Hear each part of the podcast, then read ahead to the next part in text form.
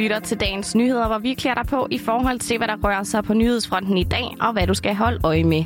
Mit navn er Laura Brun, og med mig i dag har jeg Anne Mille. Godmorgen, Anne Mille. Godmorgen, Laura. Kan du give et overblik over menuen for i dag? Det kan du tro. Jamen, det skal blandt andet handle om en, et indsamlingsshow, der altså skal sætte fokus på den vilde danske natur. Og så skal vi altså anonymisere sundhedsansatte og betjente, det mener justitsminister Nick Hækkerup. Til sidst, der skal det handle om vacciner, for i dag, der kan de første af de ellers skrottede vacciner blive taget i brug herhjemme. Det kan de nemlig, og med de ord, så er der vel ikke andet at sige end velkommen til. Og Nana Mille, jeg synes vi lige vi skal lægge ud med en lille lynquiz. I hvert fald så har jeg taget et spørgsmål med til dig. Okay. Øhm, fordi du skal lige høre en lille bid fra en reklame, der er på tv og florerer på sociale medier. Og så skal du ligesom gætte, hvem det er fra. Okay. Er du klar på det? Ja, ja. Okay, du får lige klippet her.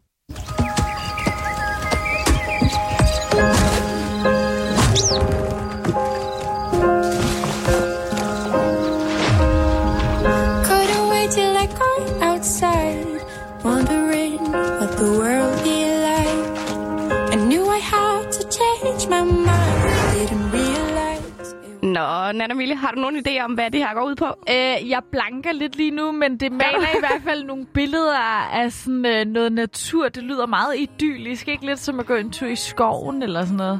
Jo, lige præcis, og det er faktisk natur, så du er inde på det rigtige, fordi nok det er nemlig den her alt for nuttede reklame fra den Danske Naturfond med den her ådder, der leger med en bold, og så kommer den så lidt væk fra sin familie, og da den så kommer tilbage igen, så er naturen så desværre ødelagt, inden det hele selvfølgelig ender godt med, at den bliver genforenet med sin familie og andre dyr. Og den her reklame har altså været optagt til i aften, fordi her vil man i samarbejde med TV2 for første gang nogensinde afholde en tv-indsamling, hvor det altså er muligt at donere penge, som går til beskyttelse og genopretning af den vilde del af den danske natur. Og en, der kan fortælle meget mere om det her, det er herren, som du skal møde nu. Jeg hedder Flemming Nielsen, jeg er direktør i den Danske Naturfond. Der er jo vel to, to formål. Det ene formål, det er jo at skabe opmærksomhed om den natur, vi jo alle sammen på en eller anden måde øh, holder af i Danmark, men også gøre opmærksom på de problemer, den natur har, og skabe et engagement for at, at gøre den danske natur rigere. Men jeg tænker altså alligevel, man kan fristes til at tænke, at vi har da rigeligt med, med natur her i Danmark. Altså, Nana Mille, du har sikkert også ved at gå en tur eller to her under coronapandemien. Ja, for sådan, altså jeg er jo blevet en af dem, som øh, tæller skridt og går op i, at jeg skal indhente min skridt. Og øh, oh. der har jeg bare erfaret, det er så meget sjovere at gå i en park, end det er at gå i sådan en betonbyggeri. Og jeg har det på helt samme måde, eller sådan var det i hvert fald i starten af pandemien. Jeg har heldigvis også en hund, du ved, så det er også lidt nemmere Ja. at komme ud og få gået nogle skridt der. Mm. Øhm, men der er altså en hel del forskel på naturen herhjemme, fordi vi har jo en del smukke steder, som ude ved Vesterhavet med masser af skove og ruter og stier. Men øh, vi mangler altså også øh, ret meget den her mere vilde natur, som bare får lov til at stå, og som er helt uberørt af mennesker. Fordi øh, vi dyrker nemlig meget af vores skov herhjemme, og hvis vi sammenligner os med andre europæiske lande, ja, så ligger vi faktisk helt i bunden, når det kommer til vild natur. Og det har altså nogle ret mærkbare konsekvenser, forklarer Flemming Nielsen. Jamen, hvis man ser på de forskningsrapporter og ekspertvurderinger, der ligger på, hvordan det går med den danske natur, øhm, jamen, så har den jo været i tilbagegang. Mange af de vilde øh, dyr og planter, vi har i Danmark, de har været i tilbagegang i årtier. Halvdelen af vores dagsommerfugle er, er, i fare for at blive udryddet. Og, og sådan, sådan kan man kigge igennem de forskellige artsgrupper. Øh, mange arter, over 2.000 arter i Danmark, øh, har, har man, er man vurderet at er, er truet eller sårbare, og dermed i fare for at forsvinde fra landet. Og når de først er forsvundet, så får vi dem ikke igen. Det er da godt nok virkelig trist det her. Det er da virkelig en mavepuster. Jeg elsker sommerfugle. Mm. Og på grund af den her situation, ja, så laver man altså også det her show i aften, hvor man for sølle 12 kroner kan købe en kvadratmeter vild natur. Lidt ligesom de her lordships, som man kan købe i Skotland, bare uden den seje titel. Når man normalt donerer til øh, Naturfonden, så har vi det, der hedder et skovbevis eller et naturbevis. Og der sender vi øh, det til folk, der bestiller den slags, og så afhængig af, hvor mange penge man giver, så får man et bevis på de kvadratmeter, som man nu har doneret, afhængig af, hvor mange penge man indbetaler. Og så sender vi en kommunikation den anden vej til folk, som ønsker det, øh, og fortæller, hvad pengene er gået til. Hvis man giver 12 kroner, så sørger vi for en kvadratmeter ny natur. Og den passer vi på til tid og evighed, fordi vi som fond har en mulighed for det. Og oven på den her melding her, tænker du så, at du skal ud og købe dig lidt jord?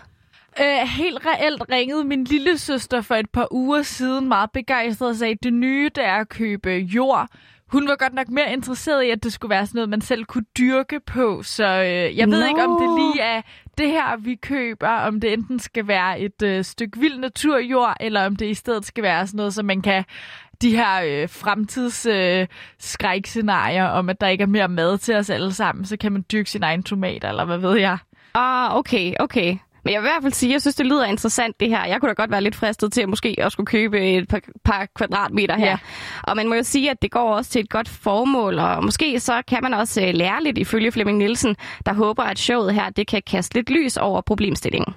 Jeg håber, der er at rigtig mange danskere vil se med, både for at få øh, viden om den danske natur og få en god oplevelse, øh, en sjov aften. Og så håber jeg selvfølgelig, at det er så, ligger folks deres hjerte så nært, at de også gerne vil være med til at donere. Så kan man jo bagefter, når man har doneret, tage ud og opleve den natur, som man har doneret til. Så man får dobbelt gevinst, både ved at se med og bagefter tage ud i naturen.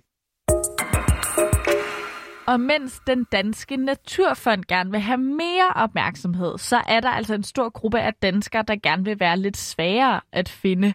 Og det får de måske snart hjælp til. For det skal fremover være lettere for en gruppe af offentligt ansatte at få deres navne streget over med en stor sort streg, når borgere søger agtindsigt.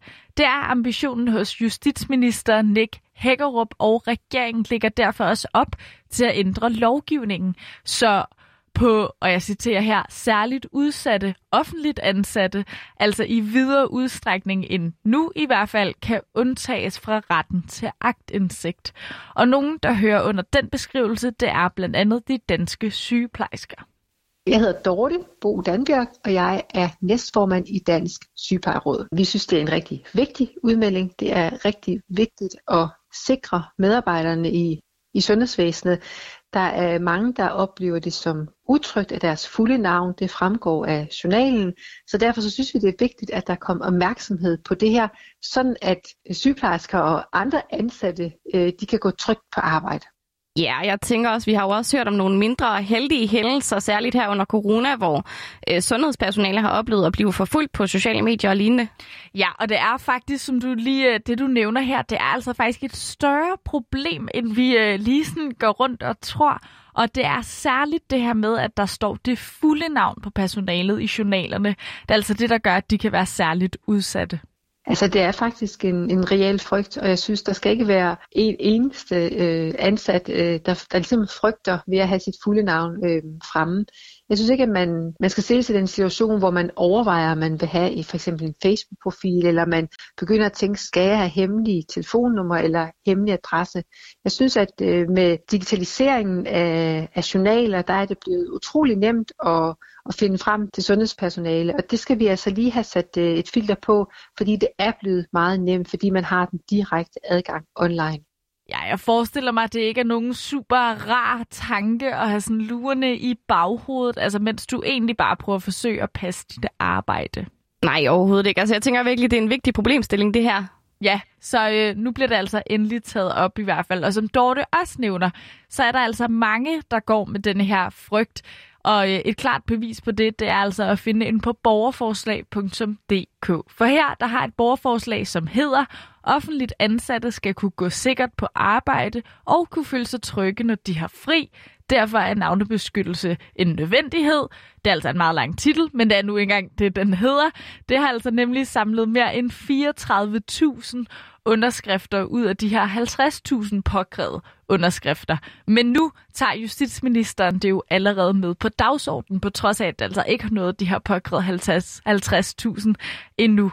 Men når han og de andre politikere så begynder at skrue og dreje her på lovgivningen, så er der altså om ikke andet en lille bøn fra Dansk Sygeplejeråd. Det er vigtigt at, at slå fast, at selvfølgelig skal patienter og borgere også kunne få adgang til, jamen, hvem er det, der har behandlet og plejet mig. Den åbenhed, den er vigtig, fordi danskerne skal også have tillid til, altså, hvem er det, der behandler mig, hvem er det måske også har været inde og kigge i min journal. Ja, så man kan vel sige, at i virkeligheden så handler det også om, at der skal være en eller anden balancegang, fordi at man skal jo også kunne finde dem i et eller andet udstræk. Ja, altså det er meget den her hårfine grænse, men det giver måske også god mening, når vi lige her får hørt den afsluttende bid fra Dorte Bo Danbjerg.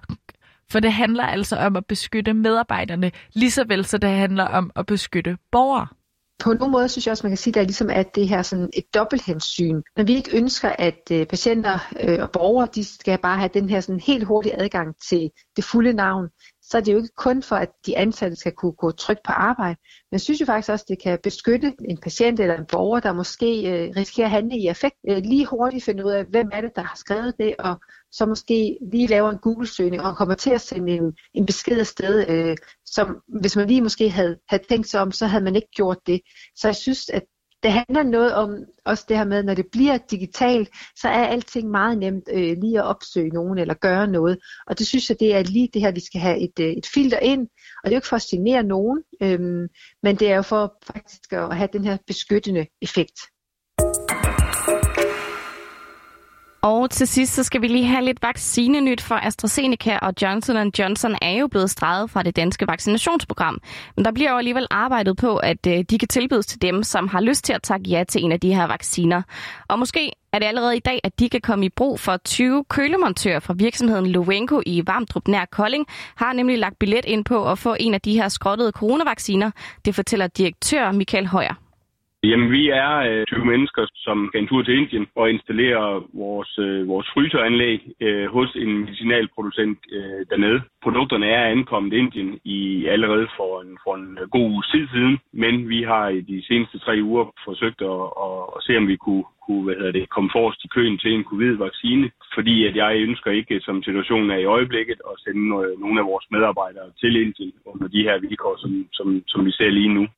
Nej, altså, og øh, nu tænker jeg bare højt, altså det ved jeg ikke, om man lige frem kan øh, bebrejde dem det her med, at de er lidt forsigtige, når Nej. det står til, som det gør i Indien med corona. Altså mildest talt rigtig skidt til, ikke? Ja, lige præcis, og det har godt nok været slemt de sidste par uger, men det er heldigvis begyndt at gå lidt bedre, men øh, man kan godt forstå den her frygt.